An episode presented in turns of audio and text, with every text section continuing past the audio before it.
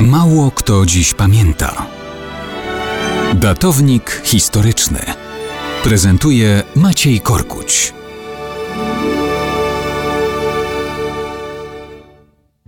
Mało kto dziś pamięta o tym, jak 7 maja 1866 roku 22-letni student podążył śladem Ottona von Bismarcka.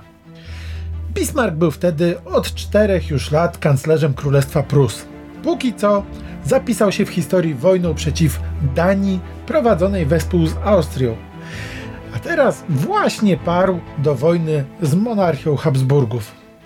No dobrze, ale co z tym 22-letnim studentem? Już wyjaśniam. Ferdynand Cohen-Blind urodził się w żydowskiej rodzinie Cohenów w Mannheim. Jego matka prowadziła dość awanturniczy tryb życia wyzwolonej działaczki politycznej, która związała się zresztą z innym aktywistą Karlem Blindem. Po śmierci męża wyszła za tegoż Blinda, stąd jej dzieci przyjęły takie nazwisko. Musieli wyjechać z Niemiec, tułali się po różnych stolicach europejskich, wciąż głosząc antymonarchiczne poglądy. Dopiero ich syn powrócił na studia do Tybingi.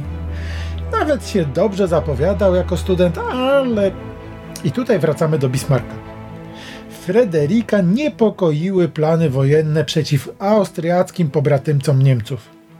Kiedy dowiedział się, że pruski kanclerz będzie składał wizytę królowi Wilhelmowi w kurorcie Karlsbad, nie wahał się ani chwili.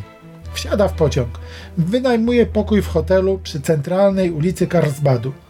7 maja 1866. Cohen Blind czeka na wyjście Bismarcka z królewskiego pałacu. Końcu jest. Kanclerz idzie. Cohen Blind zdecydowanym krokiem podąża tuż za nim. Dochodzi od tyłu, wyciąga rewolwer i z bliska dwukrotnie strzela.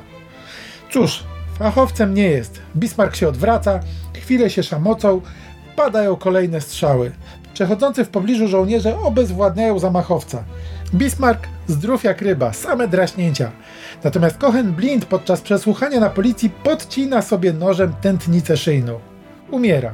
Siebie zabił, Bismarcka nie uszkodził. Wojnie z Austrią nie zapobiegł. Jakoś mu to podążanie śladem od Tona von Bismarcka nie wyszło.